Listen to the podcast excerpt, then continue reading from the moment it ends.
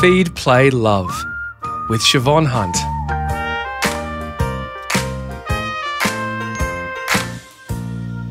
The latest Royal Children's Hospital National Child Health Poll is out, and it shows that parents aren't vaccinating their kids against the flu, at least not as much as doctors would like to see.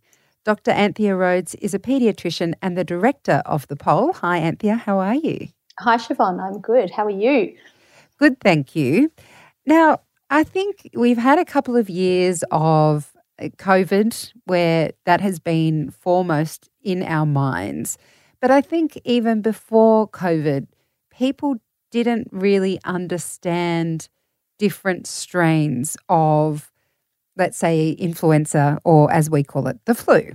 So, can you tell me to start off with what kind of impact can the flu have on children? Absolutely. So, influenza virus, which we catch in a similar way to the way people catch COVID, it, it's an airborne virus, a respiratory entry virus, can give people the flu as we know it. And that's a different thing to, you know, a, a cough or cold from other causes. Actual flu virus from influenza can actually make people quite unwell. And young children, children under five, are in fact the group most at risk of serious illness. And when we say serious illness, that means things like pneumonia, sometimes inflammation of the heart, sometimes inflammation of the brain and the fluid around the brain. So before COVID, influenza was actually the leading cause of a child under five needing to be admitted to hospital. So it is a serious illness. Not for everyone, fortunately. In the majority of cases, it's still relatively mild, but it can be a serious illness, particularly in young children. Okay, so your poll found that only 50% of, of parents plan to give their kids the flu vaccine this year. Did you get a sense of why only 50% were interested, given it can have such a serious impact on kids? Yeah, so there were a variety of reasons that parents told us about when it came to their hesitancy with flu vaccine for their children. At the top of the list, there were some misconceptions about flu and whether or not it's serious. So, a third of parents who aren't planning to go ahead with a flu vaccine for their kids felt that the flu doesn't make previously healthy children seriously unwell, when in fact, as we've just talked about, it, it can. So, there's some misunderstanding of that there. There was also some confusion about the fact that people do, or children including, do need a flu vaccine every year in order to be fully protected. So you mentioned just before, Siobhan, the idea of different strains of flu. So the flu virus does actually change every season and it sort of is clever. It keeps mutating in a way that means that we can continue to get sick from it year on year, even if you've had it before. And so each season, a new flu vaccine is developed that's a best predicted match for the strain that's going around. And for that reason, to stay protected, the flu vaccine needs to be given every year. So some parents weren't aware of that. Before you go the, on to the other reasons, sorry, Anthea, yes. if I could just ask with relation to the vaccine, the best predicted uh, protection for whatever flu is coming that season. We have heard a lot of talk at the moment in the press that this will be an unprecedented flu season, mainly because We've been so isolated and protecting ourselves from COVID, and no one has immunity. Do we know much about the current strain? Because anecdotally, I've already heard of several people being unwell with the flu this season, and they all say that it's the worst flu they've ever had. Yeah, so what we do know, one really important thing we do know is that the strain of flu this year and the vaccine that's been developed for it looks to be a really closely aligned match. So that means that the flu vaccine that we have this year is working really well to protect people from the strain of flu that's circulating. So that's really important because every year it's a little bit different. This year it looks like the vaccine is very effective to answer your question about, you know, how bad is flu going to be this year? Well, we don't really know yet, you know, how it will unfold. But what we do know already is that there are more cases in our community for this time of year than we would typically see. So it's here early in large numbers and it's spreading more quickly particularly in children and young adults, than we would typically see. So we believe that the reasons for that, as you've talked about, relate to our immunity. So for the last two years, we've all done a pretty good job of, you know, trying to protect ourselves from COVID by limiting the way COVID can spread. And in doing that, we've really limited flu. So last year in Australia, there was virtually no flu, which is, you know, really um, an incredible thing and very, very hard to imagine. But the reason for that is that flu really comes from the northern hemisphere with people on planes. That's pretty much how it gets here. And with international borders closed for the best part of two years in Australia, that meant that the, the chances of flu coming into the country were very, very low. And then, of course, once it has arrived, it spreads from person to person. And by being isolated and all the sort of hygiene practices we followed, we really didn't give flu the opportunity to move around. So that was good because it meant, you know, no one got sick from flu. But what it also meant is that the immune system didn't get any exposure to the flu virus and sort of went on a bit of a holiday. And now the you know, if you like, the enemy is back and, and the troops are not really trained. They haven't actually had little doses of, doses of a natural booster or immunity through the previous seasons. People didn't get the flu vaccine either during COVID. The uptake of it was very, very low because flu was not around and people were not really attending healthcare facilities if they really didn't need to.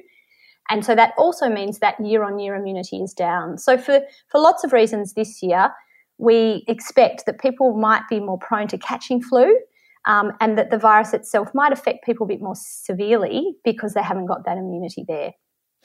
So, if we're talking about children under five being the highest at risk group for, um, you know, one of the highest groups, I should say, or most vulnerable g- groups when it comes to influenza, how old do children need to be before they can get a flu shot?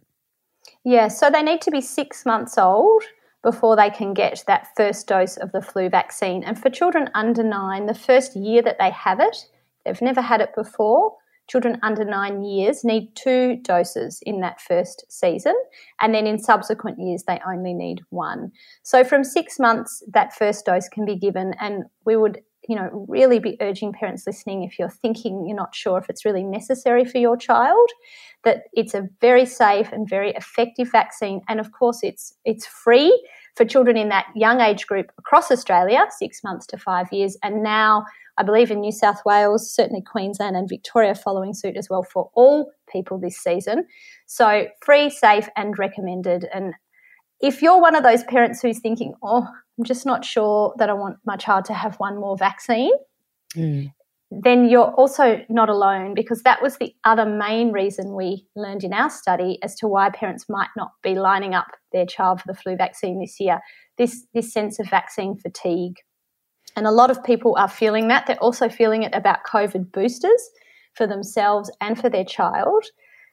But we really do want to urge people that we've worked so hard to keep everyone safe, and particularly our children have, have sacrificed a lot to keep particularly adults and older people in the community well over the last couple of years. So the last thing we really want to do now is drop the ball and see flu sneak in the back door and make kids sick. Because COVID doesn't generally make children very unwell, but flu really can. It's interesting you say that about vaccine fatigue because I understood that we aren't doing so well with the COVID vaccines either with children. I'm not sure what the stats are now, but I had heard a couple of months ago that it wasn't, it was maybe 50% of children were vaccinated with the COVID vaccine. So, does that fatigue come about more from just hearing that they need to vaccinate their kids as opposed to actually doing it? Or are we doing better with the COVID vaccine now? No, you're right. We are also still really quite low down for the second dose, particularly of COVID vaccines for children. So, those um, over five years who are eligible now to have had two doses, most of them.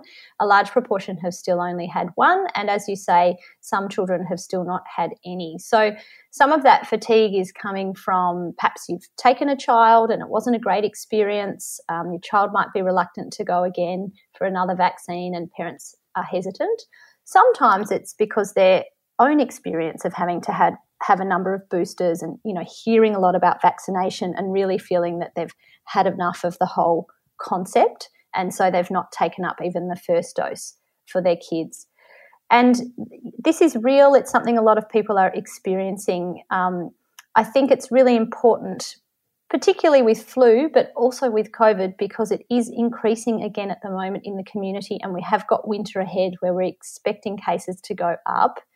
To remind people why you know vaccination is important. It's not fun to have a vaccination. It's certainly not fun to take a child to be vaccinated. Um, but particularly with flu vaccine, it might mean the difference between a couple of days of your child not being 100% or a stay in hospital. And certainly when I see families who have had children with really quite severe flu just in recent weeks, all of them have been saying, my gosh, I wish we'd had the flu vaccine if it meant we could have avoided this. So, when it comes to boosters, is there any chance that people are confused about where they're at with it? So, um, we potentially can have a fourth booster as an adult. And um, I'm just wondering what is the latest information about where we're at with boosters for both adults and children, and, and where are we are we communicating clearly enough about these boosters for COVID? That's a great question. And I think for some people, there is a bit of confusion or, again, fatigue. People have disengaged from the process. So, when it comes to kids, um, those children aged between five years and 12 years have been eligible for some time now for two doses. A lot of children haven't had their second dose, even though the gap between dose one and two has passed. For those families who might be behind on that booster for their kids, it's really important to know that they can have flu vaccine and COVID vaccine at the same time. So, our advice would be to head along to your GP and get both of those vaccinations done at the same time as you head into winter. So, you're covering off flu and you're making sure that your children are as protected as they can be for COVID. For teenagers, um, at the moment, ATAGI, so that's the advisory group in Australia that ultimately, along with the TGA, make the recommendations about when different types of vaccines are available um, and who is eligible to have them are reviewing when the third dose will be available for teenagers. So, a lot of people will have teenagers who have perhaps had their two doses of COVID vaccine and would be eligible for a third once it becomes um, approved by ATAGI. And we expect that will happen as we head into winter.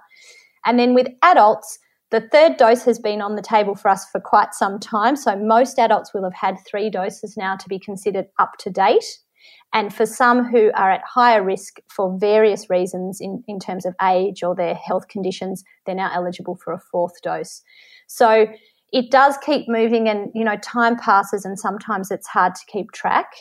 But the important message with COVID vaccination is that we, what we have learned is that we do continue to need quite regular doses of, of the vaccine in order to keep the immune protection as strong as it can be.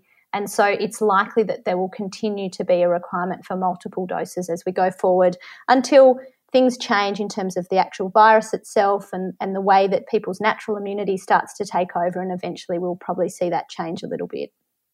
So, going back to the flu vaccination um, in particular, because I know that parents with children under five will be most concerned possibly about that. What if your child cannot have the flu vaccine? A, a, colleague of mine here mentioned that his daughter is allergic to egg, so she actually can't have the vaccine. Are there options for parents who whose children are unable to get the regular vaccine?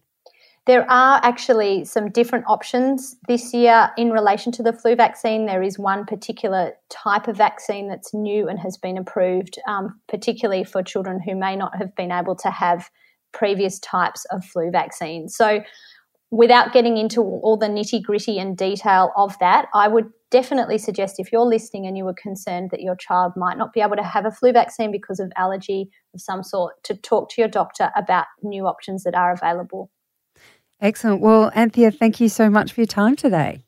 My pleasure, Siobhan. Great to have a chance to chat and hopefully reach some parents out there who might be thinking about this and encourage them to just get in there and get it done because it may make a big difference to, to their child's health over this winter. Absolutely. Thank you. That's Dr. Anthea Rhodes. She's a paediatrician and the director of the RCH National Child Health Poll. I'll put links to the poll in the notes of this episode. I hope you enjoyed this episode of Feed Play Love.